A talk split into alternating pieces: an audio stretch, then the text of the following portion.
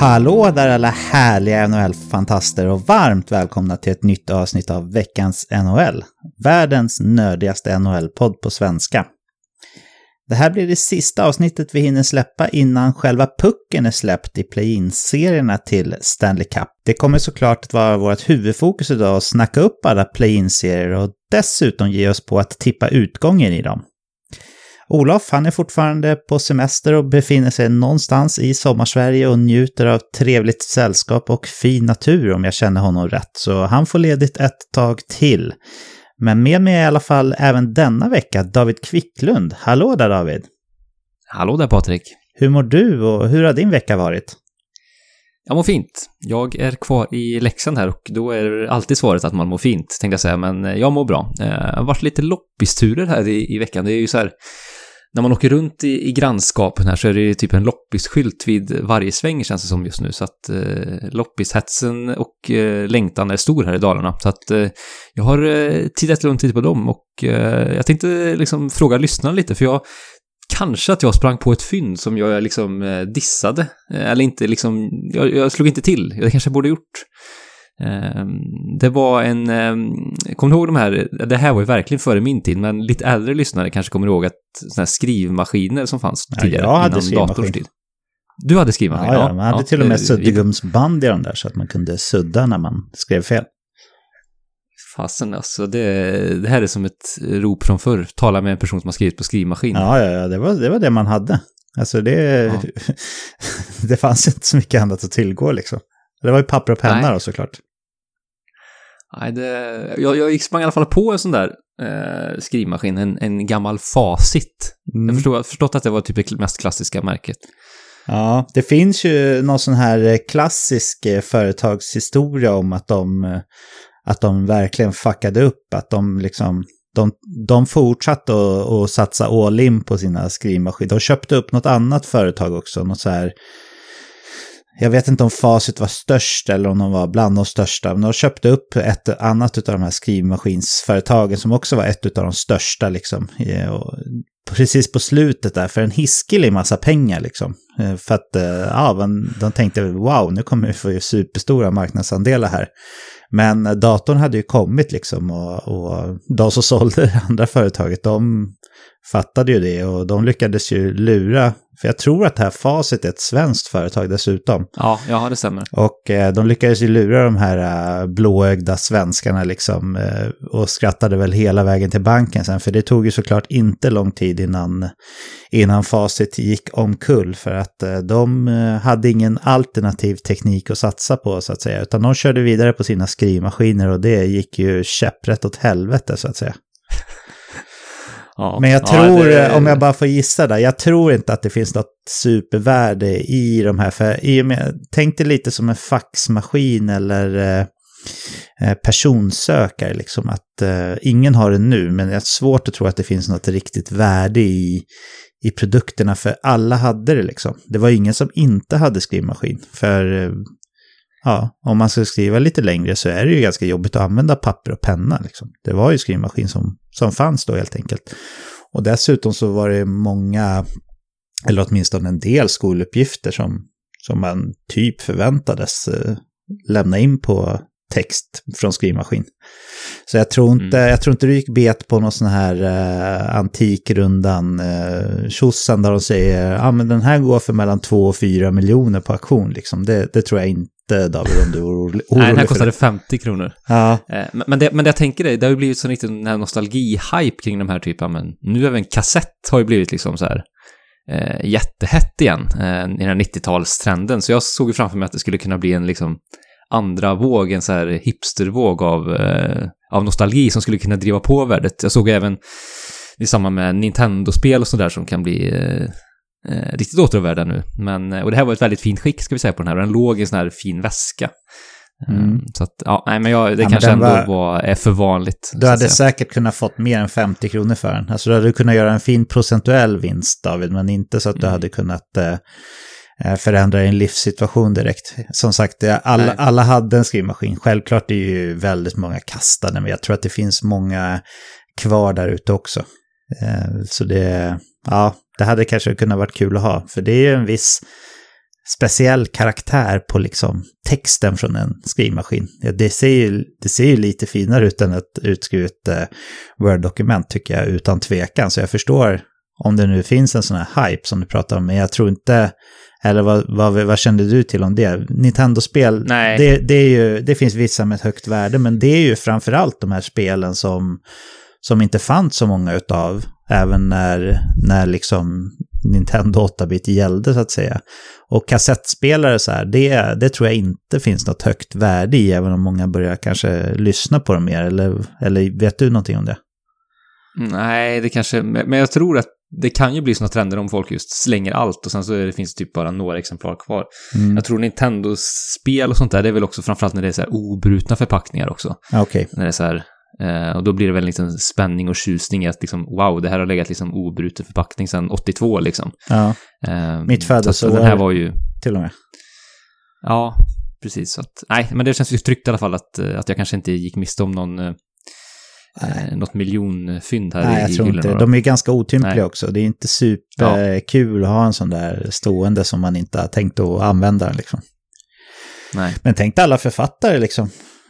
Innan, mm. Eh, innan datorn fanns. De, de satt ju på en skrivmaskin liksom. Så hade, lämnade de in ja. en, en bibba A4-ark till, eh, till eh, sitt, vad heter det, förlag liksom. Och sen ja, tryckte de upp det där. Så det, Ja, det är skrivmaskin, det, det tänker man inte på varje dag, så vi får väl tacka för den nostal nostalgitrippen där i alla fall, David. Ja, varsågod. Vi ska väl alldeles strax kasta oss in här i alla härliga matchserier som vi ska snacka upp, men eh, först så har vi faktiskt ett par, inte så många, men vi har ett par snabba puckar med nyheter sedan förra veckan som vi ska ta tag i först. Ja, för sedan förra avsnittet har nomineringsbordet till NHL Awards gjorts komplett med släppen av finalisterna för Hart, Selke och Norris Trophy. Och i Hart är det samma finaltrio som i Ted Lindsay-racet. Det är Nathan McKinnon, Atemi Panarin och Leon Draisaitl som gör upp här. Och det känns ju som att det kommer bli ett tätt lopp eh, här, liksom i Ted Lindsay-racet. Eh, eh, min spådom här säger Nathan McKinnon. Hur tycker du det låter, Patrik? Jag tycker det låter rimligt ändå, för man måste ju ändå misstänka att kanske Dreisaitl tappar några röster på att han har McDavid i, i sitt lag. Och eh, Panarin är väl liksom den tredje i det här sällskapet. Det fanns ju ett par alternativ som man tänkte kunde bli den tredje spelaren efter eh, McKinnon och Dreisaitl och Panarin var en av dem. Så jag tror inte han kanske är superaktuell. Dessutom så eh, så eh, har ju även Mika Zibanejad kanske tagit en del fokus från Panari. Men jag, jag lutar nog åt McKinnon och det är jag helt okej okay med ändå. Ja, men det, han har gjort en väldigt, väldigt bra säsong, så det är inte så mycket att säga om det tycker jag heller. Eh, I Selke Trophy då så är det ju idel kända och förväntade namn här, måste vi säga. Det är Patrick Bergeron, det är, är um, Ryan O'Reilly och Sean Couturier. Eh, här kan ju Bergeron bli historisk och, och ta sin femte inteckning i den här eh, eh, titeln och det vore ju väldigt fint för honom. Nu tror inte jag att det blir så. Eh, kanske att det kan bli Sean Couturier här, eller vad, vad säger du Patrik om det? Ja, jag hoppas nästan på det faktiskt. För jag tycker inte att eh, Bergeron har haft eh, sin bästa säsong i karriären. Och det vore ju konstigt i, i den eh, aktningsfulla åldern som han ändå har nått. Men nej, jag, jag tycker att Couturier förtjänar det här. Sen kanske många kommer ihåg hur värdefull Ryan O'Reilly var i slutspelet. Och han har ju såklart varit värdefull även under efterkommande grundserier som det här priset gäller. Men nej, jag, jag lutar åt Couturier tror kanske att det kan bli honom också faktiskt. Mm. Ja, det blir spännande att se även där då. Sen, sen förra veckan har också eh, Norris-finalisterna basunerats ut och eh, här är det ju också eh, förväntade namn måste vi säga och det är John Carlson, Roman Josi och vår egen då Viktor Hedman. Och här känns det som att det är John Carlson och Roman Josi som gör upp här. Viktor Hedman har gjort en väldigt, väldigt fin, stabil och Eh, spelat på en hög nivå under hela säsongen, men det känns ju som de andra två har varit på en lite annan nivå, trots allt. Eh, jag tyckte det var jäkligt intressant eh, häromdagen när NHL Network rankade de 20 bästa försvararna just nu och då kom ju faktiskt Victor Hedman allra först i deras ranking. Det var lite intressant i sammanhanget, men, men här tror jag väl att att jag lägger min röst, eller vad säger min, min tippning åt John Carlson här. Hur låter det? Mm. Det... Jag tycker att det känns 100% rätt oavsett om det blir John Carlson eller Roman Josi. Jag tror att Roman Josi har, har kanske så här lite recency bias att man kommer ihåg honom bäst kanske när de här listorna ska lämnas in. För John Carlson hade ju en uh, blixtrande inledning på säsongen där han liksom gjorde två poäng varenda match kändes som ganska långt in på säsongen. Och sen så mattades han av lite grann på slutet. Han var ju fortfarande otroligt bra såklart. Men eh, jag, jag är väldigt osäker på vem av de två. För jag tror inte på Victor Hedman heller i år. Eh, men av Josi och Karlsson, det känns som, ja, vilket som funkar jättebra för mig. Och jag undrar om inte kanske Roman Josi har ett litet, litet övertag ändå här när, när rösterna ska sammanställas. Men eh, jag blir inte förvånad och inte besviken om det blir John Carlson heller, såklart. Förra veckan så pratade vi om de underbara nyheterna att Oskar Lindblom hade avslutat sin cancerbehandling och dessutom börjat träna lite smått på is. Han hade också blivit nominerad till Bill Masterton Trophy som en av tre personer för sin hängivenhet till sporten. Eh, de härliga Oskar Lindblom-nyheterna fortsätter att ramla in den här veckan då Philadelphia Flyers och Oskar har kommit överens om ett treårskontrakt värt 3 miljoner dollar per säsong.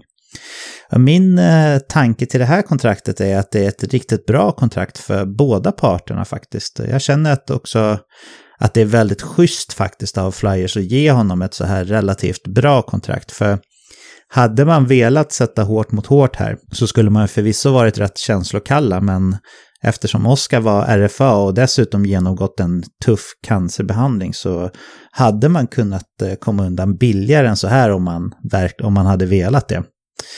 Eh, David, hur går dina tankar kring det här kontraktet?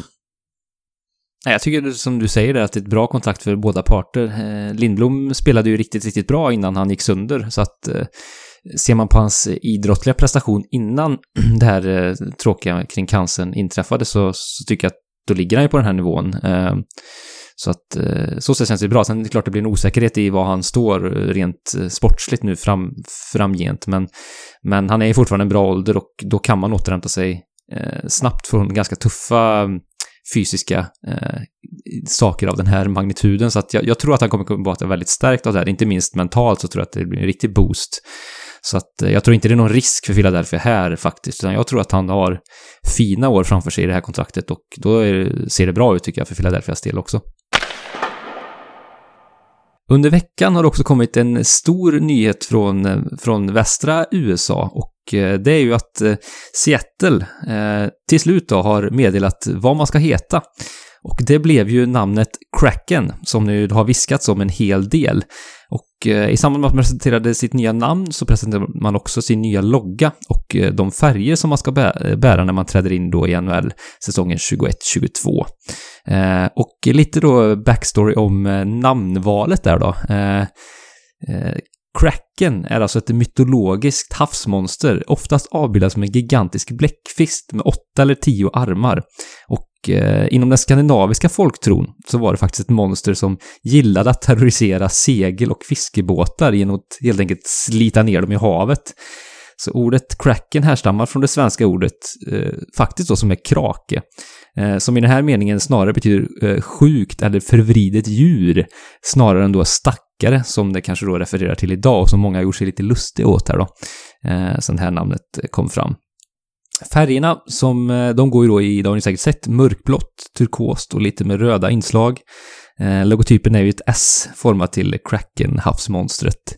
Eh, jag tycker den är väldigt clean så, men lite trist kanske, lite kall tycker jag både färgerna och loggan känns. Men det är väl, jag vet inte om det är en vanesak där. Men loggan fångar mig kanske inte riktigt och färgerna känns lite kalla så. Eh, men ja, 3 plus säger jag. Vad säger du om eh, Krakens visuella identitet, Patrik? Jag tycker nog, jag tycker faktiskt loggan, inklusive den här eh, alternativa som är lite mer som ett ankare typ, eller vad man ska säga. Jag tycker loggorna är snygga. De får nog fyra plus av mig. Och själva tröjorna, de satte sig inte riktigt vid första ögonkastet, för mig i alla fall. Så säg att de får två och sen att helhetsintryck då blir en trea även för mig. Men äh, det, de kommer behöva växa sig på mig i alla fall, själva matchställen. Sen äh, kommer inte jag ihåg riktigt hur jag kände kring Vegas när de släppte liksom sin logga och äh, matchställ hur, eh, hur jag reagerade på det, om, jag liksom, om den satte sig direkt eller om det tog ett tag. För nu tycker jag att Vegas både logga och, och ställe är snyggt faktiskt. Så kommer du ihåg hur du kände kring Vegas när de släppte liksom eh, tröja? Och... Nej, men jag tror jag tyckte, ja, nu, nu kanske jag så försöker låta eh, bättre än vad jag tyckte då, men jag tror jag gillade dem ändå mer kanske. Jag tycker ju det här guldinslagen i dem känns ju lite mer jag ska inte säga unikt, men sticker ut lite mer kanske. Eh, den här tröjan känns lite mer, eh, jag har sett det förut-känsla eh, i mig. Kanske just färgkombinationsmässigt. Turkosa inslaget känns ju lite pikt, men det är många andra lag som har lite den här mörkblåa färgen, Winnipeg exempelvis, så att i det var det kanske inte så mycket nytt, så att det får man inte att hoppa till i stolen kanske, men, men 3 plus är ändå klart godkänt tycker jag. Mm. Jag vet inte eh, hur det kommer sig, men det har ju snackats om att eh, grönt förknippas med Seattle ganska mycket. Eh, jag vet, känner du till varför, men många supporters trodde, eller hoppades i alla fall, att det skulle bli mer grönt. Nu är det ju ett turkost inslag i den här tröjan, så det, det kanske mättar liksom det gröna hungern, vad tror du? Mm, ja, nej men eh, visst, grönt, men det är också så här om man tittar andra NHL-lag. Jag tänker, det finns ju en hel, både Dallas och Minnesota känns ju också gröna så att eh, det är svårt att hitta såklart en unik färgkombination. Nu gick man ju åt det här hav, havet-temat och då känns ju de blåa färgerna ganska eh, vettiga. Så att eh, i den liksom helhets... Eh, eh uppbyggelsen kring just cracken och vad det, vad det härstammar ifrån och vad det betyder så tycker jag ändå på det sättet så hänger det ihop med de blåa liksom marina färgerna. Så så sätt gjorde man väl rätt kan jag tycka då. Mm. Eh, men eh, även om det känns lite eh, som sagt gjort förut då. Ja. Ja, men vi lämnar snabba puckar för den här veckan. Då har vi kommit till huvuddelen av veckans avsnitt där vi ska gå igenom play-in-serierna en efter en och dessutom ge oss på Kamikaze-uppdraget och tippa de här. Eh, David, jag tänkte fråga dig, känner du för att börja med serierna i öst som spelas i Toronto eller de i väst som spelas i Edmonton? Eh, nej, vi kan börja med dem i öst då. Ja, då kör vi närmast oss så att säga först då. Och eh, en av serierna där, det är ju Toronto mot eh, Columbus. Och här har vi en på pappret riktigt tuff serie som känns svårtippad tycker jag. Toronto som har ett av ligans mest offensiva spel mot eh, Columbus som, har, ja, som var ett av lagen som släppte till allra minst farliga målchanser i hela ligan.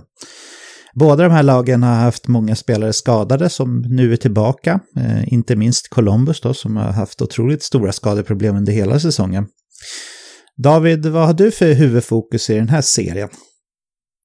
Ja, håller med dig där. Det känns som väldigt ovisst eh, på förhand här och liksom hur, hur matcherna kommer se ut eh, just med tanke på att de har ganska olika spelstilar de här lagen och vilket lag som kommer få matchen dit man vill tror jag kommer bli ganska avgörande beroende på hur utgången också kommer bli i det här. Eh, något annat som jag tycker känns riktigt eh, ja, spännande på förhand är också tränarduellen här. Eh, medan den, den, då den gamle, eh, om man nu kan uttrycka eller säga att han är det, men John Tortorella mot den nye då eh, eh, Sheldon och Keith på andra sidan i Toronto. Det, det känns väldigt spännande att följa liksom deras, eh, deras kamp. Det är ju rookien mot eh, veteranen här, så att det känns spännande tycker jag. Eh, så det känns lite som så två motpoler, både just ja, men på tränarsidan, att det är en väldigt rutinerad tränare som ju har varit med länge och är väldigt frispråkig mot en, en, en ny då progressiv tränare på, på motståndarsidan. Så det känns också spännande tycker jag och det gör att den här serien tycker jag känns som en av de allra mest intressanta faktiskt att följa här. Ehm, men väldigt svårt att säga vart, vart det kommer landa. Såklart ännu mer nu efter det här uppehållet, men mm, riktigt ovisst tycker jag ett genomgående tema i nästan alla de här serierna är att man inte känner sig helt säker på hur det blir med målvaktssituationen för, för lagen. I, i Toronto så kommer väl förmodligen Fredrik Andersen stå alla matcherna, men där eh, värvade, värvade man ju faktiskt till sig Jack Campbell som är en mer en duglig backup som man, som man faktiskt kan kasta in. Och i Columbus så har vi ju två målvakter som båda har gjort eh, braksuccé den här säsongen efter att eh, vi tippade dem som, eller vi frams, framsåg, eller vi utsåg dem som, de, som det sämsta målvaktsparet i hela ligan inför säsongen i, i våran sommarspecial där. Vilka tror du kommer stå här? Det blir väl Fredrik Andersen antar jag, men vad tror du i Columbus då? Kommer man gå på Korpisalo ja. eller kommer man gå på Meslikins? Ja, den är ju svårare, men jag tror det blir Meslikins faktiskt, eh, med tanke på eh, han var den som liksom eh, bar dem under slutdelen av säsongen, mestadels i alla fall, med tanke på att Korpisalo var skadad. Så jag tror att man kommer fortsätta att rida honom. Han fick ju också eh, ett fint kontrakt där också. Det kanske var en viss indikation. Sen tror jag att Tortorella känns ju som, även om han tydligt ofta väljer en målvakt, eh, vem han går, jag tror inte man kommer hatta runt särskilt mycket. Eh, det är klart att kommer en målvakt, ena målvakten spelar väldigt dåligt så kanske man kommer ge den andra målvakten chansen, men annars tror jag att man kommer ha en ganska uttalad etta när man går in i det här ändå. Och jag tror det kommer vara Merslikin som, som får den chansen i alla fall från, från start här. Mm. Ja, om vi går in på själva tippningen här då, så kan jag börja med att säga vad Olof tror. Han har skickat in till mig här via Messenger vad, hur han tror att serierna kommer sluta. Och han säger att eh, Blue Jackets är ingen rolig motståndare i play-in-omgången för Toronto. Eh, det kommer bli supertight, men Toronto har turen med sig och snubblar hem serien med 3-2 i matcher. Så han tror på Toronto av ren flax där nästan, mer eller mindre. hur, eh, hur går dina tankar när det kommer till själva tippningen där, David? Ja, det är ju ovisst alltså. Ehm, jag, jag instämmer faktiskt i Olofs tippning där. Toronto kommer, Toronto... Toronto kommer ha tur. Toronto kommer ha tur, ja. Det är tur Toronto. Nej, men jag tror att man kan krångla sig vidare här. Eh, I, ur eh, Columbus eh, grepp.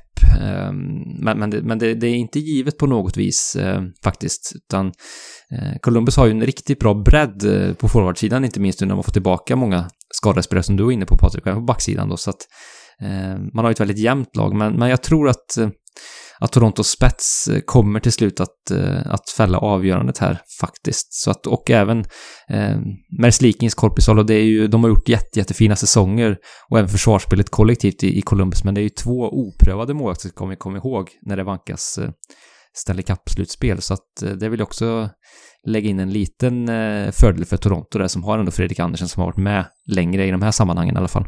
Mm. Mina tankar går lite så här att det här är ju väldigt korta matchserier för att vara NHL. Och, och med fem matcher, det behövs bara tre vinster så är man vidare. Eh, jag har tänkt ganska, och det kommer nog märkas lite som ett genomgående mönster här när jag, när jag tippar de här åtta matchserierna, att jag tänker att de lagen som har liksom offensiv som, som grundtanke kanske kommer ha det lite lättare att komma in i det snabbt än de lagen som har defensiven som, som grundtanke i sitt spelsätt. För om man kollar på säsongsinledningarna, hur de brukar vara i grundserien de första omgångarna så, där, så brukar det vara väldigt mycket mål och väldigt öppet spel. Så jag tänker kanske att, eh, att det är lite lättare med de här, eh, det är ju världens bästa hockeyspelare som ger upp liksom och de, de har ju det offensiva frigående spelet har ju de flesta av de här stjärnorna i sig liksom automatiskt medan man kanske måste tänka lite mer på spelsystem och, och, gå emot sina naturliga instinkter vid vissa tillfällen och sådär.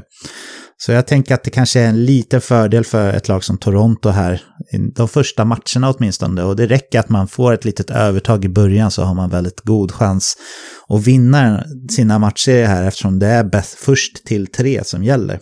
Så jag tror också på Toronto i den här matchserien då, så alla vi tre tror på Toronto. Tror du att eh, det jag sa här med offensiv kontra defensiv kan, kan stämma delvis eller tror att det är mer slumpen liksom som, som kommer avgöra vilket av det som är lättast att, att få in på en gång? Jag tycker det är en intressant spaning. Eh, precis som du är inne på där, i säsongstiderna känns det som att folk eh, med lite, vad säger man, kalvar på grönbete eller ko på grönbete. Sådär. Mm. Man går mycket på inspiration och sådär. Så att det kan vara så.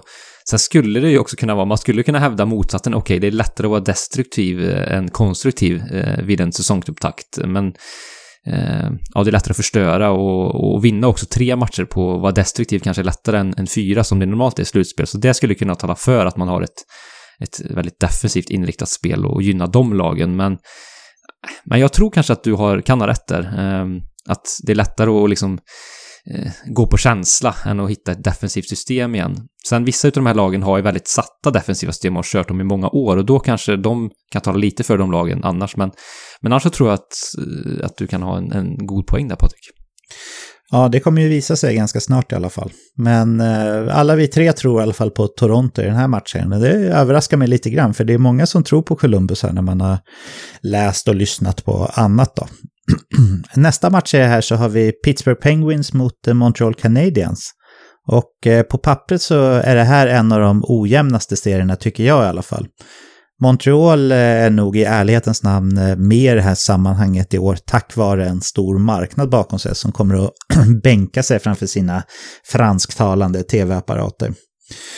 Det är dock eh, otroligt korta serier här, precis som man varit inne i här. Så skulle man liksom, vilket lag än som hamnar i ett snabbt 2-0 underläge i matcher så är det ju riktigt, riktigt tufft att vända på det och vinna tre raka. Så ja, ingenting är alls omöjligt i det här överhuvudtaget. Så jag är nyfiken på David att höra hur du ser på den här serien.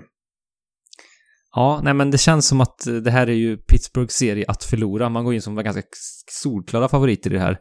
Eh, man har ju en ruggig bredd nu på forwardsidan inte minst. Jag såg nu de tre kedjorna man tränar nu för. Crosby är ju, är ju hel igen vad det verkar ska sägas. Han har varit lite halvtrasig här på i, i vad ska man säga, under campen här. Men han verkar vara hel nu och kunna gå för fullt och det är ju väldigt viktigt såklart.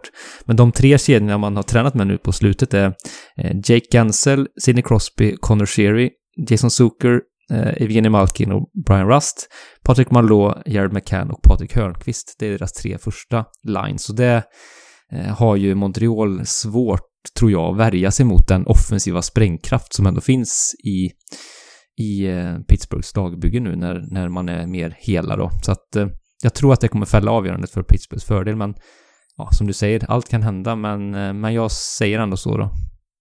Ja, du tror på en Pittsburgh-seger där. Och det, det gör jag också. Jag ser faktiskt inte riktigt någon, eh, något utfall här där, där Montreal ska kunna vinna tre matcher mot Pittsburgh med ett helt och friskt Pittsburgh framför allt nu när man har liksom förstärkt laget för att täcka upp för Jake Gensel som ju skulle varit borta från slutspelet och nu är han tillbaka och det är en av ligans bästa målskyttar och Ja, Patrick Marleau, han är ju, min, min eh, lillebror påminde mig om att han var i Pittsburgh för inte så länge sedan och jag hade ju helt glömt bort det. Det känns ju jättemärkligt att han är där, men det är klart att med honom i ett slutspel så blir man ju inte sämre, absolut inte. Så uh, jag tror, ja, kan vi få se liksom Crosby och Malkin båda två Båda börjar ju bli en bit över 30 här, inte minst Malkin då. Så eh, hur många bra år de har kvar i sig de här, det är ju svårt att veta och jag tror att de fattar det också. Så om de nu liksom med fem månaders vila i bagaget kan gå in och liksom båda gå in i den här beast mode som de brukar ha bara när den andra är borta vanligtvis. Så, så ser jag inte speciellt många lag som skulle gå in som favoriter mot Pittsburgh överhuvudtaget i det här slutspelet. Utan jag ser Pittsburgh som, som en eh, allvarlig utmanare till kuppen och eh, av den anledningen så tror jag ju självklart att Pittsburgh kommer vinna den här matchserien också. Eh, Olof han skrev så här till mig då. Med eh, Max Domi ute ur leken, ska vi pausa där? Har, är, det, är det sagt nu, spikat att Max Domi inte kommer vara med eller håller de fortfarande Nej. på och suger lite på den karamellen? Jag tror de fortfarande håller på och suger på den karamellen. Det var det senaste jag hörde i alla fall. Tror mm. jag. Jag har inte läst att det är helt, helt, helt klart. Nej, han har ju sin diabetes då. Det är ju mm. därför man är ja, av 100% självklara anledningar är osäker på, på spel då. Eh, jag tycker kanske inte att Max Domi är... Eh, han är ingen superstjärna på det sättet som liksom ett lag står och faller med. Men det är klart att han är ju väldigt viktig i Montreal, så det görs ju skillnad. Eller gör ju stor skillnad om han är med eller inte med. Men hur som helst så skriver då Olof, med eh, Max Domi ute ur leken och Gensel tillbaka i Pens känns det svårt att tippa emot slutspelsveteranerna från Pennsylvania. Pittsburgh vinner komfortabelt med 3-1 i matcher. Så även här tror vi alla tre på samma lag då. Och det det är föga förvånande skulle jag säga. Eh, för det känns inte som att Montreal borde ha verktygen och verkligen rubba Pittsburgh. Det är ju Carey Price då i mål, som ju av spelarna fortfarande anses vara världens bästa målvakt. Så eh, det är klart att han skulle kunna sno åt sig någon match där till Montreal, eller vad tror du David? Ja, det skulle han ju kunna göra. Eh, det är om han hittar flowet, då kan han vara riktigt bra. Han är väldigt hög högsta nivå fortfarande. Sen har han varit lite svajig också under säsongen här, bitvis. Men, men visst, han kan stjäla någon match, men nej, jag, jag, det känns som att mycket talar för Pittsburgh här. Sen såklart, allt kan hända. Eh, det har vi mm. sett förut i slutspelshockey och särskilt nu, så att ja, ingenting skulle förvåna, men, men Pittsburgh är ju grundtipset här, det känns det faktiskt som. Ja. Jag tror inte att eh, Sidney Crosby och Jenny Malkin står och, står och darrar av skräck framför spegeln när de tänker på Carey Price heller, även om de såklart har stor respekt för honom. Nästa serie här är eh, New York Islanders mot eh, Florida Panthers. Och eh, här har vi i mitt tycke en serie som påminner lite grann om den mellan Toronto och Columbus där Florida är ett lag med en fantastisk offensiv spets och bredd på offensiven i truppen och Islanders bygger sitt spel på en tight och strikt försvarstaktik med hjälp av geniet Barry Trotz. Och det är ju en tuff tränarmatch det här överhuvudtaget med Barry Trotz i, i eh, ena laget och eh, John Quenville, eller Joe, uh, Quenville i det andra laget. Alltså det är ju två av de absolut bästa tränarna som ställs mot varandra. Islanders hade ju bedrövlig form när säsongen avbröts. Jag vet inte om man kan ta det som en faktor nu direkt med tanke på att det har gått fem månader sedan den senaste matchen spelades. Eh, David, vad ser du som den största aspekten att hålla koll på i den här matchen? Jag tycker det blir väldigt intressant, eh, lite kopplat till det du säger just med Floridas svaja defensiv och eh, nu är det ju verkligen upp till bevis för Sergej Bobrovski här. Eh, att, att steppa upp och vara en, en faktor som avgör matcherna till Floridas fördel, inte mot deras fördel. Så att han blir en, en riktigt spännande spelare att följa den här serien tycker jag. Särskilt som att jag, jag tror att Florida kommer vara det laget som för spelet och har större delen av puckinnehavet och så. Och då blir det väldigt viktigt att Bobrovski ändå kliver fram och gör de här avgörande räddningarna när så krävs. För att eh, Islanders är, eh, när de sticker upp, kan bli giftiga. Man har en, en bra kedjetrio tycker jag, i, eh, som blir väldigt viktiga för dem är ju Jordan Eberle, Matthew Barzal och Anders Lee som blir väldigt viktiga där. Men, men ja, så där Bobrovski, verkligen spännande att se om han kan vara på riktigt nu när det vankas slutspel. Men jag tror att, liksom här, liksom Toronto, så tror jag att eh, offensiven också kommer, eh, kommer lysa till och, och väga över vågskålen till Floridas fördel här. Jag tror att det är de som kommer gå segrande ur det här. Eh, jag tror att Islanders, nu tror jag kanske inte att den här dåliga formen man hade kommer kommer ha så stor betydelse nu när man går in i slutspel. Det har gått så lång tid, men jag tror ändå att Florida kommer bli eh, det starkare laget här eh, när allt är sagt och gjort om Sergej Bobrovski spelar något så när, för det, det kommer krävas. Men det tror jag att han kan göra och då, då tror jag Florida har väldigt goda chanser i det här. Mm. Ja, det är lustigt att du tycker det, för jag, jag tippar också på Florida den här matchen. Och det känns också som en sån här match där många tror på Islanders, att deras liksom eh, fastgjutna försvarsstrategi sitter där så bra så att det blir svårt för Florida. Men jag, jag tycker att det finns så mycket offensiv potential i det här Florida-laget och Dessutom så, så ska ju, ja, i mitt tycke i alla fall, eh, Bobrovski vara den bästa ryska målvakten i den här serien. För jag antar att det är Varlamo som kommer få stå i Islanders. Eh, han har ju ändå agerat som lite av en första målis under den här säsongen. Så äh, även fast Valamo kanske har haft en bättre grundserie så ser jag ändå Bobrovski som den bästa målvakten utav dem. Och det borde kunna komma fram här nu efter mycket vila och, och, och nu mycket tagg liksom inför, eh, inför ett slutspel. Så jag tippar också faktiskt på Florida i den här matchen och det tror jag är en liten, liten skrällvarning för de flesta tror jag ändå tror på Islanders här. Eh, bland annat Olof, han skriver så här. Eh, Barry Trotz mot eh, coach Q. Jag hittar för många frågetecken i Florida för att gå emot eh, Barry Trotts trygga system. Islanders vinner med 3-2 i matcher. Så Olof tror på Barry Trotts och eh, New York Islanders här och jag tror faktiskt att eh, de är lite favoriter i den här matchserien. Har inte du fått den känslan David? Jo, det känns det som och det tror jag inte gynnar Islanders. Jag tror inte man vill vara favoriter. Jag tror man trivs väldigt bra i den här underdog mentaliteten och den känslan. Så att det talar väl lite emot dem också på något paradoxalt sätt kanske. Mm. Ja, jo, men det, det ligger någonting i det du säger, helt klart. Och här är ju då första matchen som vi inte är eniga vi tre. Du och jag tror på Florida och eh, Olof tror på Islanders. Men eh, det lär vi ju få se i någon tid så att säga. Ja. Sista matchen i öst, det är Carolina mot New York Rangers och den här matchen är den som jag tror att jag ser fram allra mest mot utav alla matcher faktiskt. Rangers var ju i strålande for form där när säsongen avbröts och eh, har dessutom otroligt bra facit mot just Carolina. Carolina i sin tur är ett lag med kvaliteter att utmana om kuppen om allt faller på plats. Så känner jag i alla fall. Och det här är, just nu är det faktiskt oklart om Doggy Hamilton är klar för spel eller inte, för han lämnade träningen i onsdags med en befarad skada.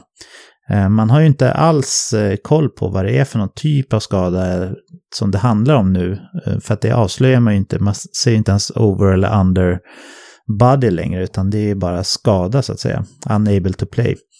Annars så känns ju Doggy Hamilton som en spelare som verkligen kan göra skillnad i Carolina. Men även utan Hamilton så har man ett av ligans allra mest namnstarka försvar. Till, ja, även om han är borta då. David, ser du också fram lite extra mycket mot just den här serien?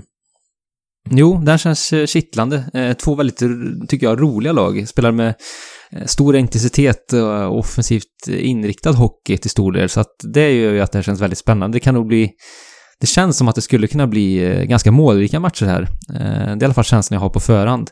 Med Carolina som, som ju som sagt spelar en väldigt intensiv Brindamore-hockey, om man nu kan uttrycka det så, mot Rangers Eh, spjutspetsar som ju visade sig vara riktigt starka mot slutet av säsongen där eh, i grundserien. Så att det kan bli väldigt kul. Ehm, så jag instämmer i det att det här blir en, en rolig match att följa. Eh, sen såklart ett avbräck för för Carolina då att Dogge Hamilton kanske då, eh, en, trots allt då missar. Han var ju på väg tillbaka men gick ju verkligen som sagt ha gått sönder igen här då. Så det blir ett avbräck men eh, som sagt, man har andra backar att, som kan steppa upp i hans ställe. Ehm, så att, ja, ovisst även här, som vi säger på alla serier, men, men här känns det verkligen också så.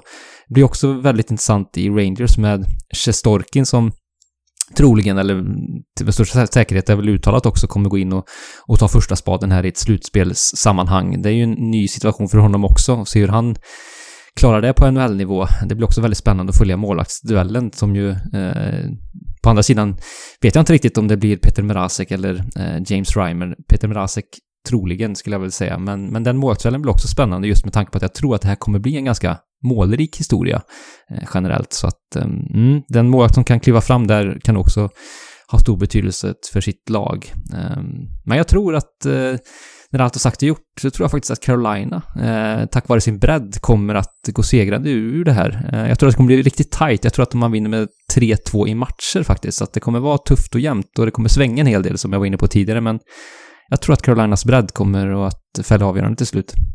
Mm. Ja, men eh, väldigt bra analys där och jag håller med om väldigt mycket av det du säger. Eh, Panarin och Zibanejad till trots så tycker jag faktiskt att Carolina har ett mer komplett lag. Rangers håller ju på med, med sin ombyggnation fortfarande och man är väl inte riktigt i land. Jag tror inte att man hade förväntat sig vara ett eh, utmanarlag redan den här säsongen. Men man kommer nog kunna bli det framöver. Men Carolina är ju precis som jag sa innan då, det är ett lag som jag ser liksom har kupppotential i, i år, redan i år, med eh, sin trupp som man har med kanske ligans bästa defensiv överhuvudtaget om man bara kollar på namnen. Och eh, många potenta offensiva spelare som, som kan göra stor skillnad. Så uh, ja, jag är också inne på att Carolina kommer vinna den här matchserien. Många svenska New York Rangers-fans eh, blir väl besvikna om det händer nu när man är tillbaka och ska slåss om det igen. Men jag ser egentligen Chestjorkin som, som den faktorn som skulle kunna ställa det här på ända. För där tycker jag faktiskt att Rangers har ett klart övertag på Carolina på målvaktssidan ändå. Även fast inte Chestjorkin har erfarenhet från just Stanley Cup-slutspel så har han ju under sina ja, unga år som hockeyspelare ändå spelat en hel del slutspel och gjort det med framgång. Så på seniornivå. Så jag tror att eh, Sjestjorkin är, är anledningen till om nu Rangers skulle kunna överraska och vinna den här serien. Jag tror eh, däremot inte att han kommer räcka. Så jag tippar också på Carolina här. Och lite lustigt där med Mrazek och Reimer, för där känns ju Mrazek som, som den uttalade första målet. Men kollar man på siffrorna under grundserien här så har ju James Reimer alltså spelat ut eh, Peter Mrazek eh, eh, by far. Han har ju varit bättre på alla konventionella och underliggande statistik man kan kolla på överhuvudtaget. Så undrar om inte Rod Brindamore kanske skulle göra smart i att låta James Reimer stå här. Men när man har två målisar som är så jämnbra så tror jag säkert att det kan bli så att om, om Merasek startar första matchen och inte gör en jättebra match så kan det säkert bli Rymer som tar över från match två och framåt så att säga. Så ja, men jag tippar också på Carolina. Eh, Olof, eh, han skriver så här, svårtippat, men jag tror starkt på Rod the Bods gäng här. Jag tror att de sveper Rangers med 3-0 i matcher, trots Rangers fina säsongsavslutning. Men det skulle lika gärna kunna bli tvärtom. så han tycker ja. att det är svårtippat. Han tror att Carolina sveper Rangers, eh, men det skulle kunna bli Rangers som sveper Carolina. Så ja, den här... Klassisk helgardering. Ja, verkligen. Här har vi ett kryss två, kan man lugnt säga. Men han skriver ju ändå att han tror att Carolina vinner. Så uh, ja, alla tre är inne på samma linje här. Um, tror du att det är något annat som liksom skulle kunna få Rangers och, och, och tar den här serien än om Sjestjorkin verkligen spikar igen? Ja, men det tycker jag är lite som vi är inne på med den offensiva slagkraften, framförallt i, i sina främsta spelare. Jag tycker kedjan med, som man nu kommer gå med, Pavel Buchnevich, eh, Mika Zibanejad och Chris Kreider som gör tillbaka, den känns väldigt spännande. De hade ju väldigt fin kemi den, den tid de spelade tillsammans tidigare, så så den kedjan tror jag kan bli eh, en avgörande faktor för Rangers. Eh, Eh, ja, som, som, som sagt, de hade ju väldigt fin form på slutet och ja, just målfarligheten i den trion kan bli, kan bli ett vapen för Rangers som, som kan falla avgörande för deras fördel kanske då. Mm. Ja, så kan det bli såklart. Men ingen av oss tror det. Eh, om vi hoppar över till västra sidan då, det är ju de fyra serierna som är kvar här. Så har vi först eh, Calgary mot eh, Winnipeg. Och det här är ju minst sagt eh, intressant då med ett helkanadensiskt möte så här på sensommaren. Vem hade kunnat trott det pre-corona? Jag har fått känslan av att det här är en serie som många tycker är otroligt svår att tippa och det kan jag väl delvis hålla med om. Saken är dock den att Connor Helleback har nästintill på egen hand sett till att Winnipeg har varit ett lag att räkna med den här säsongen och för mig så kommer det att krävas att han vinner den här matchserien åt laget om Winnipeg ska kunna gå vidare. Winnipeg har ett av ligans absolut sämsta försvar, både på pappret och om man kikar på underliggande statistik. Det borde nog inte hålla i min bok mot ett Calgary som har en, ett jämnare lag som inte är lika beroende av sin målvakt för att det ska gå bra. Jag skulle nog snarare vilja sticka ut hakan lite och påstå att Matthew Kachuk är nyckelspelaren för Calgary i den här serien. David, hur går dina tankar kring den här matchserien? Ja, men det är spännande. Det, det känns liksom här som alla andra ovisst, men eh, ja, Calgary har ju fuckat upp det en del i slutspelssammanhang tidigare, så där känner jag väl fortfarande en viss oro var Eh, var exempelvis Johnny Gaudreau som jag har inte lyckats riktigt i slutspelssammanhang tidigare, vad han kan prestera nu. Kanske att det kan lätta lite med att det är lite annorlunda typ av slutspel, att det upplevs lite annorlunda. Det är ju inte ett ett vanligt konventionellt slutspel långt därifrån. Det kanske kan gynna och låsa upp sådana spärrar som har varit tidigare, kanske då. Så att det kan väl tala för att han kanske kan prestera bättre nu än gjort tidigare. För det tror jag blir viktigt, även om du säger det som Matthew Tkachuk med flera. Man har en väldigt bra bredd offensivt. Men eh, det är viktigt att de allra, allra bästa spelarna också är de bästa. Så att det tror jag blir viktigt för Calgary. Ehm, ja, i Winnipeg så, så får vi se Nikolaj Ehlers lite skadad här. Får se om han kommer till spel. Men annars har man ju flera andra väldigt offensivt potenta spelare. Ehm, så att, ehm, ja, jag ska inte, jag, jag känner ändå att Winnipeg har också en, eh, tycker jag, Mark Scheifly som är en sån riktig klatschspelare. Jag tror att han kommer driva på det här riktigt mycket tillsammans med Blake Wheeler. Så där känner jag mig lite mer trygg i, i att de kommer leverera kontra då stjärnspelare, om vi kan säga så, i Calgary. Så, så det får mig faktiskt, trots att jag liksom du är lite frågande till liksom helhetsintrycket på Winnipeg där man har en ganska svajig defensiv som ju bärs upp av, av väldigt starkt målvaktsspel så, så, så tror jag ändå att, att det kan fälla avgörandet just att man har de här starka karaktärerna som, som är vana att leverera i slutspel, inte då minst i Mark Scheifly. Så, så jag, min vågskål tippar över till, till Winnipeg här faktiskt. Mm. Och det är ingen kontroversiell gissning utan jag har också fått känslan här av att de flesta är inne på att Winnipeg är favoriter i den här serien. Har inte du fått den känslan också David? Jo, kanske lite grann. Mm. Även om jag skulle säga att här tycker jag att det har varierat en hel del i, i buden och tyckandet. Men eh, kanske mm. att det är lite fler som, som tror på Winnipeg då.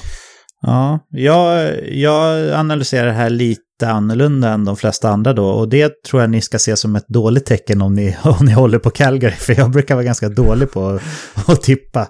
Men jag, jag tänker liksom så här att eh, Winnipeg skulle ha varit ett av ligans absolut sämsta lag om det inte vore för Conor Hellebacks monstersäsong. Eh, jag tycker att han förtjänar nomineringen till Hart mer än vad Artemi Panarin gjorde.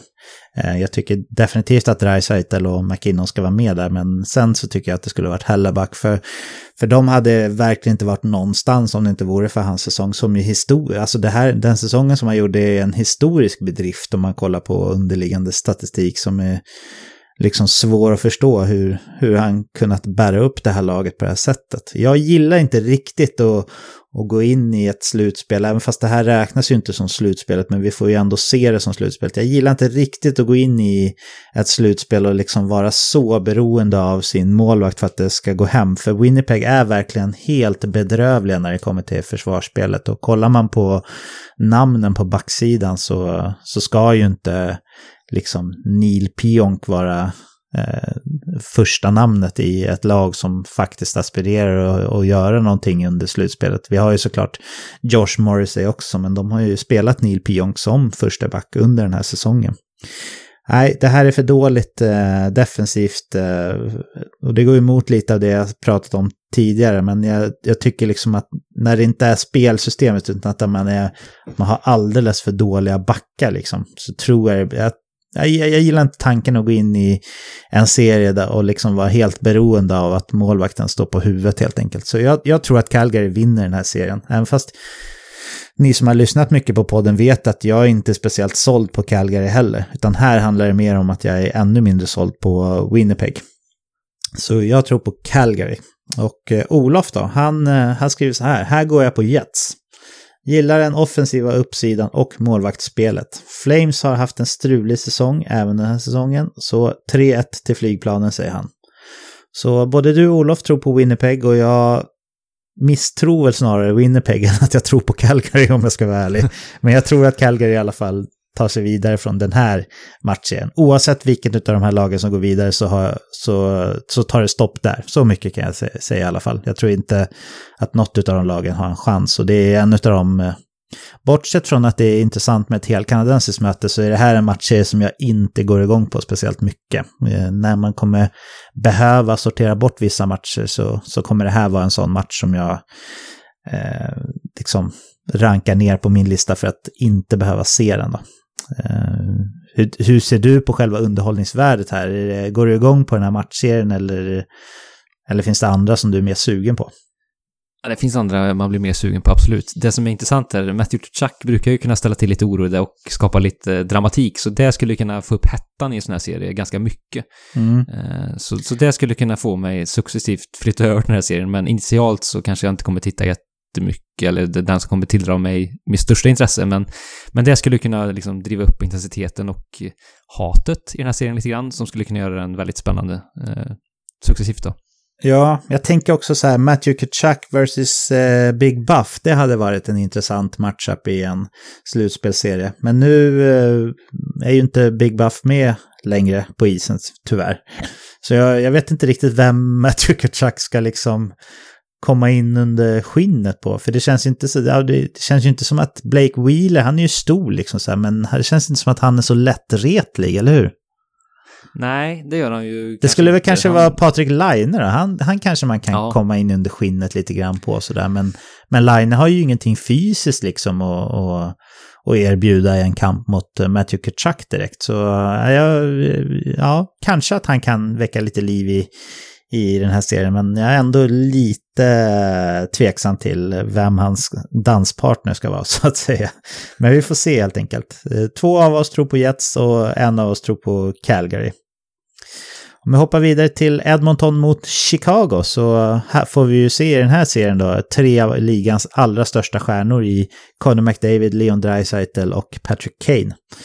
Eh, på pappret så kommer det blixtra rejält i den här serien eftersom det är två lag som mer eller mindre skiter i den, def i den defensiva delen av spelet och dessutom har båda lagen som sagt extremt duktiga offensiva spjutspetsar. Kollar man på statistiken expected goals against, alltså den som visar hur många mål man borde släppa in eh, i förhållande till vart, ens, vart man låter motståndarna skjuta och hur mycket man låter dem föra spelet. Då. Så kollar man på den statistiken där, expected goals against under grundserien, så var Edmonton 23 i hela ligan och Chicago 29.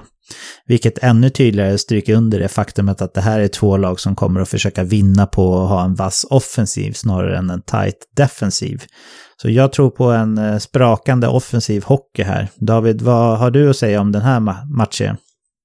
Ja, nej men så känns det ju. Eh, och det känns ju sevärt på så sätt att det kommer, det är verkligen artister som du är inne på där Patrik, i den här serien som gör den spännande att följa tror också att det här eh, uppehållet eh, kan ha gynnat Edmonton så tillvida att Cornback David och Leon Dreisett har fått lite vila efter att ha matchats väldigt, väldigt hårt under säsongen. Ehm, så att det, det, tror jag kan gynna Edmonton att man kan gå, man kan gå hårt på de två spelarna. De kommer spela otroligt mycket och eh, det kommer de orka att göra hela det här slutspelet tror jag. Så att det blir väldigt viktigt för Edmonton. Ehm, så att, eh, och jag ser att Edmonton är lite bättre laget. Tycker att eh, Chicago har varit svajiga, inte minst defensivt. Ehm, så att där ställer jag mig lite frågande till vad, om man kan få ihop det eh, nu när det blir ganska kort om tid också i uppbyggnadsfasen här. Ehm, så att jag tror att Edmonton kommer, kommer gå segrande i det här till slut och att såklart firma Dreisaitl och McDavid kommer bli viktiga. Kul också att eh, Filip Broberg har ju flygits över från Sverige och eh, verkar faktiskt kunna ta en plats här i, i Edmonton och få debutera kanske då i, i NHL-sammanhang direkt och det vore ju väldigt roligt att följa vad han kan uträtta eller om man kan få några minuter och se, se vad det leder. För det känns ju spännande och en väldigt intressant talang såklart. Eh, och kul att han kan få chanser redan i slutspelet här. Så det blir en liten krydda till det här matchmötet då. Men eh, nej, jag tror som sagt att Edmontons stjärnor kommer att avgöra och eh, 3-2 i matcher säger jag. Det kommer vara tajt och kommer svänga mycket. Eh, men, men Edmonton kommer vinna till slut. Mm. Ja, intressant där med Filip Broberg faktiskt, för om han tar plats som en av sex backar, då, då har vi ju tre av sex backar i Edmonton som är svenskar. Det hör ju kanske inte till vanligheten att man går in med, två har vi ju sett liksom eh, vara tongivande när lag har gått långt i kuppen eh, ett gäng gånger med Detroit och Chicago och sådär. Men eh, tre, det vore, ju, det vore ju helt klart coolt. Vi får se om han faktiskt tar plats också. Eh, jag tror ju också på Edmonton i den här matchserien. Jag tycker inte att Chicago har verktygen för att stoppa Conor McDavid och Leon Draisaitl överhuvudtaget. Man, precis som jag sa där och som, som jag var inne på med Winnipeg, att man är ett av ligans sämsta defensiva lag är ingen fördel när man möter de två bästa offensiva spelarna i hela ligan. Så det kan bli väldigt mycket mål i den här matchen, det tror jag faktiskt. Men jag har svårt att se att Chicago ska kunna stoppa det här tvåhövdade monstret i Conor McDavid och Leon Draisaitl. Så uh, jag tror att Edmonton vinner och jag, jag tror att man gör det ändå ganska klart till slut. Olof, han är inne på samma linje. Han skriver så här, Mac Dreisaitl, det räcker så. Oilers vidare med 3-1 matcher. Så det är ingen snack för honom där heller, utan det, det kommer bli Edmonton i, i hans bok med. Så här är vi rörande överens alla tre, men det här känns ju som en, eh, till skillnad från Calgary-Winnipeg där, så känns det här som en matchserie som, som eh, man gärna kommer kolla på, eller vad säger du? Ja, just att det är artister på isen som, som verkligen också är vana att kliva fram i de stora sammanhangen. Jag tänker på Patrick Kane som... Eh, han vill nog verkligen visa att han, han, eh, han är bäst här. Eh, och en Patrick Kane som är på det, ett spelhumör och eh, har en sån drivkraft, det, det vill man ju inte missa. Så att eh, bara det tycker jag gör det värt att slå på. Och den duellen då eh, kontra storstjärnorna i Edmonton, det, det, känns ju som det mest intressanta här tycker jag. Och just att det förmodligen kommer bli ganska offensivt öppet spel känns ju också spännande och roligt. Ja. Ja, verkligen. Men vi är inne på Edmonton alla tre och det känns ju också som att de flesta tror på Edmonton i den här serien. Och det är inte så konstigt. Det känns ju också som att Chicago är en av anledningarna till att det blev just 24 lag om vi ska vara ärliga. Eftersom man har en väldigt stor marknad då. Så, eh, så man vill ha med dem så mycket det gick. Eh, nästa matchserie så har vi Vancouver mot Minnesota. Och trots att det här är ett lag som har kommit ganska långt i sitt nybyggande i Vancouver och ett lag som inte riktigt har verkat insett att man faktiskt behöver drastiskt bygga om i Minnesota, så kan det här bli en ganska svår matchserie att tippa tror jag. Vancouver har som sagt fina spjutspetsar i både offensiven och i defensiven och inte minst i mål med Jakob Markström då. Så eh, kommer man att behöva ta sig igenom det som Olof har kallat ligans bästa topp fyra backar som återfinns i Minnesota. Så det är inte så enkelt ändå för Vancouver. Kollar man i grundserien så har Minnesota som vanligt varit extremt bra på att hålla skotten emot sig långt utifrån eller från dåliga vinklar. Framförallt i spel 5 mot 5, där har man varit bäst i hela ligan. Tyvärr så har man haft eh, bedrövligt målvaktsspel stundtals, så det har inte alltid hjälpt eh, den konventionella statistiken så att säga. Men det kommer inte bli lätt för Vancouvers stjärnor att komma, komma in framför kassen på framförallt eh, Devan Dubnyk antar jag kommer stå, eller om det blir Alex Daylock. David, eh, vad tror du kommer kunna bli avgörande i den här matchen? Ja, nej men målvaktsspelet, eller försvarsspelet just, och Vancouvers, att de kan komma in på kassen, eh, det kommer bli viktigt. Eh, Elias Pettersson och de andra måste hitta vapen för att dyrka upp eh, Minnesotas spelsystem där. Nu tror jag att man kommer göra det, faktiskt. Och för Vancouvers del blir det också viktigt att Jakob Markström fortsätter spela så pass bra som han gjorde innan han, eh, ja, i säsongsavslutningen inte minst. Eh, senare delen av säsongen var han ju väldigt, väldigt vass, så det blir viktigt för dem. Ehm, och jag tror att Vancouver känns som ett, deras offensiv känns för potent, tycker jag, för att Minnesota ska kunna värja sig mot den. Ehm, så att, eh, ja, och man har också en bra bredd tycker jag nu efter, liksom, Tyler Foley-värvningen. Eh, man gjorde det på slutet eh, och nu kanske man får tillbaka Michael Furland också som ju har varit skadad en hel del. Så att jag gillar bredden man har offensivt och det tror jag kommer fälla avgörandet här. Minnesota tycker jag Ja, jag vet inte. Eh, deras offensiv känns ju ganska skral om man ska säga så. Bortsett då Kevin Fiala som, som ju hade en riktigt, riktigt vass slutdel av säsongen. Så att han blir ju spännande att följa. Men, men i övrigt tycker jag det känns lite grått och trist sådär som vi har varit inne på tidigare vad gäller Minnesotas del offensivt. Så att jag tror att, att Vancouver kommer dyrka upp försvaret i, i Minnesota eh, och eh, gå segrande ur den här striden med 3-1 i matcher till slut. Mm. Ja, men jag gillar din analys där och jag håller med dig. Jag tror att det kommer bli ganska målsnål den här matchserien, för det kommer bli svårt för Vancouver att ta sig till de där riktigt farliga målchanserna, utan man kommer nog vara ganska beroende av att prestera bra i powerplay tror jag, för, för att faktiskt kunna få hål på, på Minnesota. Men jag tror också att man kommer lyckas med det på ett eller annat sätt, för jag gillar den här liksom uppställningen man har eh, i Vancouver och i vissa andra lag också, där man har en liksom första center som är en av ligans eh, mer framstående offensiva spelare och så har man en andra center som liksom är en, en superkomplett tvåvägsspelare för då, då har man verktyg och, och kunna spela två riktigt bra kedjor på olika sätt beroende på vad som behövs i matchsituationen och så. Så där har Vancouver ett eh, trumf på hand tror jag. Så jag tror också att eh, Vancouver kommer vinna den här matchserien och jag tycker att eh, Jakob Markström är eh, supermycket bättre målis än vad antingen Devan Dubnyk eller Alex Stalock är. Så eh, jag tror också på Vancouver här. Eh, Olof han skriver så här, och vi vet ju sedan tidigare då att Olof är ju lite, han är ju lite småförtjust i Minnesota. Det får vi ju säga till hans försvar här David, eller hur? ja, det kanske är så. Han har ju bott i trakterna där också och, och, och har vissa uppdrag att utföra däromkring med, så det är inte så konstigt. Men han skriver så här då. Den nya mot den gamla skolan. Gilla Wilds rutin, nu eller aldrig läge, och det Bill Gurin har gjort med det här laget sedan sitt inträde. Wild vinner med 3-1, skriver Olof. Så jag är inte superförvånad att Olof trodde på Minnesota här, eller vad säger du? Nej, nej, det såg man kanske komma. Eh, så. Och det kan mycket väl hända. Det, större under har skett och eh, man fick igång en hel del spel, inte minst offensivt, efter tränarbytet. Så det talar väl lite för det. Inte minst då Kevin Fiala som ju hittade sitt spel stort. Ehm, så att det kan absolut hända, men nej, jag, jag tror ju inte det då. Nej. Nej, då har vi två stycken som tror på Vancouver i den här matchen och eh, Olof som tror på sitt, om vi får reta honom lite, Minnesota Wild då. Det är väl hans lag i väst i alla fall, så mycket kan vi säga utan att, utan att sticka ut hakan, eller hur? Ja, jo, men det, det tror jag han kan eh, godkänna och också den, den beskrivningen. Ja.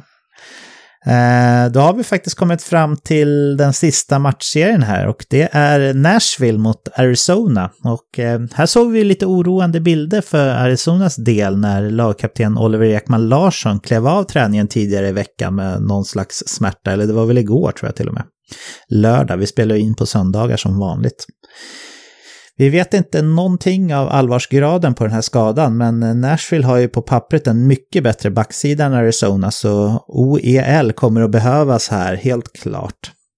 Nashville som för många har varit en besvikelse under den här säsongen kommer in i slutspelet utan ett av sina riktiga trumf på handen som jag ser det, nämligen spel hemma i Bridgestone Arena där man är erkänt svår att tas med under slutspel med allt bass som blir kring laget då. För mig var det här faktiskt den allra svåra match, svåraste matchserien att tippa och jag är riktigt nyfiken på att höra vad du tror nycklarna kommer vara här David. Mm, nej, det känns riktigt tufft och jämnt här eh, och svårtippat. Mm, ja, det känns tufft som sagt, men, men jag tror att, eh, att Coyotes, den här strikta defensiven eh, och eh, det spelsystemet är väldigt satt. Eh, känns som man har väldigt tydliga roller i det, även om liksom, där känns det inte som att namnen spelar så stor roll, utan man har... Eh, klart, Oliver Ekman Larsson skulle vara ett jätteavbräck för, för, den här, för det här laget. Eh, Jakob Chychryn, som jag vet du gillar mycket, eh, är väl tillbaka nu eh, ja. i Coyotes laguppställning. Så det kommer betyda Precis. mycket, särskilt om OEL är borta. Ja.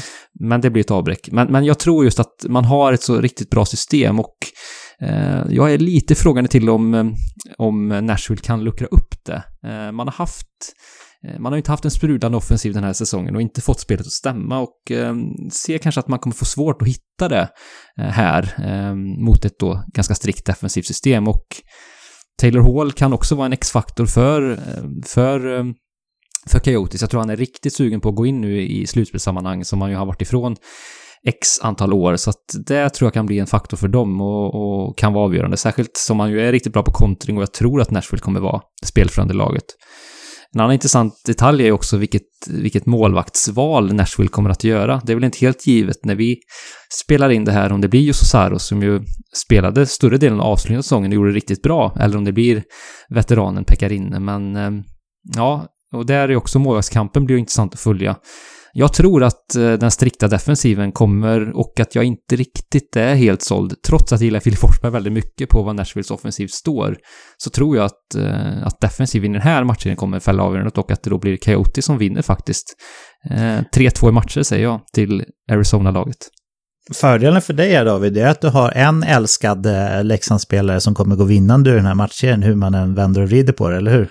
Ja, ja, men det känns ju alltid bra. Man vill ju alltid att en Leksing ska vinna. så är det ju. Ja, om nu Oliver Ekman Larsen spelar, men han tillhör han är ändå lagkapten, så även om han inte spelar så, så kommer ju han vara en vinnare i serien så att säga, om, om nu Arizona går vidare. Men eh, som jag sa innan då, den här matchen tycker jag är riktigt, riktigt eh, svårtippad. Alltså, eh, jag har vägt fram och tillbaka och fram och tillbaka och jag hittar inte riktigt den där uh, avgörande nyckeln till vilket lag som jag ser som den klara favoriten. Men jag har ändå valt att eh, också tro på Arizona här faktiskt. Eh, Nashville har ju ett långt eh, slutspelsrun i bagaget här som inte var allt för länge sedan. För utöver det så har de ju faktiskt varit lite av en besvikelse de senaste åren, både i grundserie och slutspel. Så jag tycker att man är lite för slätstrukna kanske offensivt. Det finns en del bra spelare, men till och med där så tycker jag att eh, superdefensiva Arizona faktiskt har en viss fördel då, när det kommer till spets på forwardsidan med Taylor Hall och, och Phil Kessel.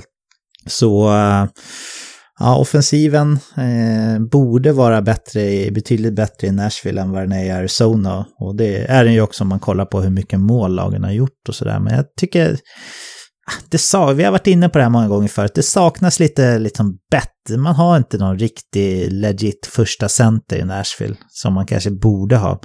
Sen har man ju otroligt bra backsida av sina topp tre backar åtminstone, såklart. Mm, man, man har ju sin bästa spelare i laget på backsidan i Roman Josi och det är väl han som, som liksom bygger mycket av spelet oavsett eh, om det är i, i försvarszon eller i, ifrån anfallssidan. Så, så ja, Roman Josi är ju en av de absolut bästa backarna i världen. Så där ser jag det starkaste, till och med offensiva vapnet för Nashville. Och det kan ju vara ett litet svaghetstecken också då, om man har en back som sin starkaste offensiv i, i min bok. Men jag tror, jag tror på Arizona här och eh, jag tror att det kommer bli väldigt tufft och jag blir inte förvånad om det blir Nashville som går vidare. Du sa att det var spännande att se här hur det blir på målvaktssidan i Nashville, men kan man verkligen ställa Pekarinne nu när man liksom gick stenhårt på Jussi Saros de sista 15-20 matcherna. Han stod väl typ eh, 17 av de sista 20 eller någonting sånt där tror jag i grundserien. Tror du verkligen att man kan, att man kan ställa Pekarinne då? Vad tror du David? Ja, nej, jag tror ju inte det. Eh, jag tror att man kommer gå på Saros, men Samtidigt så, Pekarines erfarenhet eh, i slutspelssammanhang kan ju kan ju tala till hans fördel och att John Hines kommer gå på honom ändå. Ehm, men som sagt, det att man gjorde det valet på något vis i slutet av säsongen känns det som att, ja, då, då är det Saros som i alla fall som ska inleda Kanske. Sen, sen är det klart, gör Saros en, en dålig match så tror jag att då kommer man nog vara ganska snabb. Han kommer inte få jättemånga chanser till att misslyckas här, Saros, i så fall, utan då kommer nog ganska snabbt ge Rinne chansen med sin erfarenhet och eh, jag ska inte säga att han är stabil, för han är ganska mycket upp och ner, men, eh, men, men då tror jag att hans erfarenhet kommer att få kliva in i kassen och eh, testa sig, så att men nej, grundtipset är väl kanske att Saros kommer få första matchen i alla fall påminner den här situationen lite grann om den vi ser i New York Rangers. I med, om, man, om man tänker på Pekarines status i Nashville så är ju han en ikon. Han är väl kanske den största klubbikonen i Nashville överhuvudtaget. Och i Rangers så har ju Henke Lundqvist också den här ikonstatusen. Men att det har kommit en yngre och nu förmodligen då bättre målvakt. I Rangers fall så är det Chestjorkin och i, i Nashvilles fall så är det Jussi Saros. Så påminner de lite om varandra, den där situationen ändå, eller vad säger du? Ja, men det tycker jag. Eh, det gör de. Sen, sen som att eh, kunga, kungatronen och kungakronan har lämnat ännu mer på sned i, i Rangers-fallet, skulle jag säga. Rinne, mm. det, vi behöver inte gå så långt tillbaka för han faktiskt fortfarande ansågs vara världens bästa målvakt. Det känns ju som att det är lite längre tillbaka till att vi faktiskt ärligt skulle kunna säga att Henrik Lundqvist var det. Så att eh, Eh, ja, det är väl inte riktigt samma fas, men det är samma trend ser man ju absolut här i, i Nashvilles-fallet också. Sen Saros inledde säsongen ganska dåligt ska vi komma ihåg, så att det är framförallt på slutet av säsongen han spelade bra. Så att jag väl... eh, det är lite upp till bevis för honom också här också, om, om han skulle få chansen. Mm. Ja, men jag håller med om att det är kortare koppel så att säga på Jussi Saros än vad det är på på Igor Sjestjorkin, det tror jag också. Eh, om vi kollar på vad Olof har skrivit här så skriver han också att det är supersvårt tippat, men han tror på Arizona. 3-2 i, i matchen till eh, Ökenrävarna. Och han tror också då att det kommer bli supermålsnålt. Tror du det också David? Ja, ja men det kan det bli. Eh, det känns som att när Arizona spelar så blir det det. Eh, så mm. att, eh, ja, det, det känns som att det kan hamna där. Darcy Kemper hade ju något riktigt stort på gång den här säsongen innan han blev skadad. Och eh, han är ju tillbaka nu, så, så där känns det väl ganska givet att eh, det är Kemper som kommer få chansen att stå. Men eh, även där har man ju en vass finsk backup i Antiranta som, som ju faktiskt, om vi leker med tanken att Kemper gör någon dålig match här, så kan ju han komma in. Så det är fyra riktigt bra målvakter vi får se i den här matchserien. Det, det tycker jag är ja, en av de stora sakerna och det gör också att det här är en av de matcherna som jag kanske inte är mest sugen på att se utav alla. Eh, vad säger du med ditt Leksands hjärta? Känner du likadant eller, eller är du ändå taggad på den här matchen? Lite taggad är jag ju bara för att se Filip Forsberg då i slutspelshockey, men eh, nej, jag håller med dig annars. Det känns som att det här kommer vara en ganska defensivt inriktad matchserie. Eh, så att, eh, nej, det kommer inte vara en, en jag tror som du där, det kommer vara ganska målsnålt. Eh, och defensiven som kommer att fälla avgörandet och Arizona, som vi var inne på tidigare, då blir det ganska målsnålt. De, det blir inte mycket mål helt enkelt. De har en väldigt defensiv inriktad spelstil och det kanske inte kommer roa rent, vad säga, ja, när man tittar på det rent eh, nöjesmässigt. Så att är man inte supporter här så, så tror jag inte att det är serien att välja. Nej. Det var faktiskt alla matcher där och eh, om vi bara sammanfattar lite snabbt vår tippning här så tror vi Toronto-Columbus, där tror alla tre på Toronto. Eh, Pittsburgh-Montreal, där tror eh, alla tre på Pittsburgh. Eh, New York Islanders mot Florida Panthers, där tror eh, Olof på New York Islanders och du och jag tror på Florida Panthers, vilket ju verkar vara en liten, liten skräll faktiskt om man kollar på många andra. Carolina New York Rangers, där tror alla vi tre på Carolina. Visst trodde du också på Carolina, David? Ja, det stämmer. Ja. Så då är vi alla tre inne på Carolina. Calgary Winnipeg, där tror jag på Calgary. Du och Olof tror på Winnipeg. Eh, Edmonton Chicago, där är vi alla, inne, alla tre inne på att det blir Edmonton som drar längsta strået. Vancouver Minnesota tror du och jag på Vancouver, David, och eh, Olof tror på Minnesota. Och sen Nashville, Arizona som ju jag tyckte var den absolut svåraste matchen att tippa överhuvudtaget. Där tror faktiskt alla tre på Arizona. Så, eh, så så såg det ut med det. Nästa vecka då har vi ju faktiskt eh, satt igång lite grann. Så vi får se hur de första matcherna blir. Men nu lämnar vi de här matchserierna för idag. Det var allt vi hade att bjuda på för den här veckan. När vi hörs igen nästa vecka så kommer vi, som jag sa då, åtminstone ha några matcher att prata om. Och jag har en känsla av att det kommer att vara ett par riktigt galna resultat i början. Det brukar ju kunna vara så i början av grundserien i alla fall. Trots att jag är aningen tveksam faktiskt till hela det här slutspelet innerst inne så kan jag inte heller låta bli att eh, längta efter att kolla på riktig NHL-hockey igen. Det kittlar verkligen bara med tanken faktiskt. Innan vi säger tack och hej för idag så kanske du vill ge våra lyssnare några uppmaningens ord, David? Ja, nej men eh, ni som inte redan gör det så får ni givetvis följa oss på sociala medier där vi heter veckans NHL på Twitter, Instagram och Facebook. Och eh, skicka in era frågor eller funderingar om högt och lågt som har med hockey eller ja, vad som helst att göra egentligen. Det är superkul. Eh, så se till att göra det och ni som inte prenumererar på podden så får ni ju jättegärna göra det också och lämna ett betyg i er poddapp. Det hjälper oss att sprida budskapet till fler, så, så det får ni jättegärna göra om ni tycker att det är värt det, helt enkelt. Mm. Friendly Travel, det är up and running fortfarande antar jag. Absolut. Med so absolut. sommarbokningarna här. Mm, ja men det är det ju. Vi är fortfarande inne i juli och när vi går in i augusti också så, så kan ju sommaren ha härliga eh, saker i sitt sköt om man säger så. Säkert nu som kanske många som är lite besvikna på juli månads leverans vad gäller väder och då kanske man kan eh, kosta på sig en... en Ett ja, nytt två försök. Nej, nytt försök i augusti och då, då kan ni vända oss eh, till oss på Friendly Travel så har vi lite sommaralternativ och, och ja, då kan man skriva det att man eh, lyssnar på veckans NHL så lovar jag att ge 10% eh, rabatt också i, i reseutbudet där så att det får ni jättegärna göra, det vore superkul. Mm. Jag tycker det är ett schysst erbjudande för, för våra lyssnare exklusivt, helt klart. Eh, jag vill tacka dig David för ett härligt snack som vanligt här på söndagsmorgonen. Och eh, såklart vill jag även tacka alla er som lyssnar på oss mitt i sommaren. Eh, och innan vi säger hej då för idag så vill jag skicka med en uppmaning till alla er som, som lyssnar att visa era nära och kära lite extra omtanke och uppmärksamhet i veckan som kommer här. Eh, när hockeyn drar igång igen så, eh, så är det lätt, tror jag i alla fall, för många av oss hockeynördars nära och kära att känna att man hamnar lite i skymundan så att säga eftersom att det kommer att vara hockey hela kvällarna och nätterna på ett sätt som vi faktiskt aldrig har varit med om förut i världshistorien. Så ta varje chans du får att visa din partner, dina barn, din familj, dina vänner och givetvis dina djur eh, att du håller dem lite extra kär och ger dem lite extra uppskattning när det går här i veckan. För det behöver de och det förtjänar de verkligen. Med det så finns det faktiskt bara en enda sak kvar att säga och eh, du vet vad det är David, nämligen Hej då! Hej då!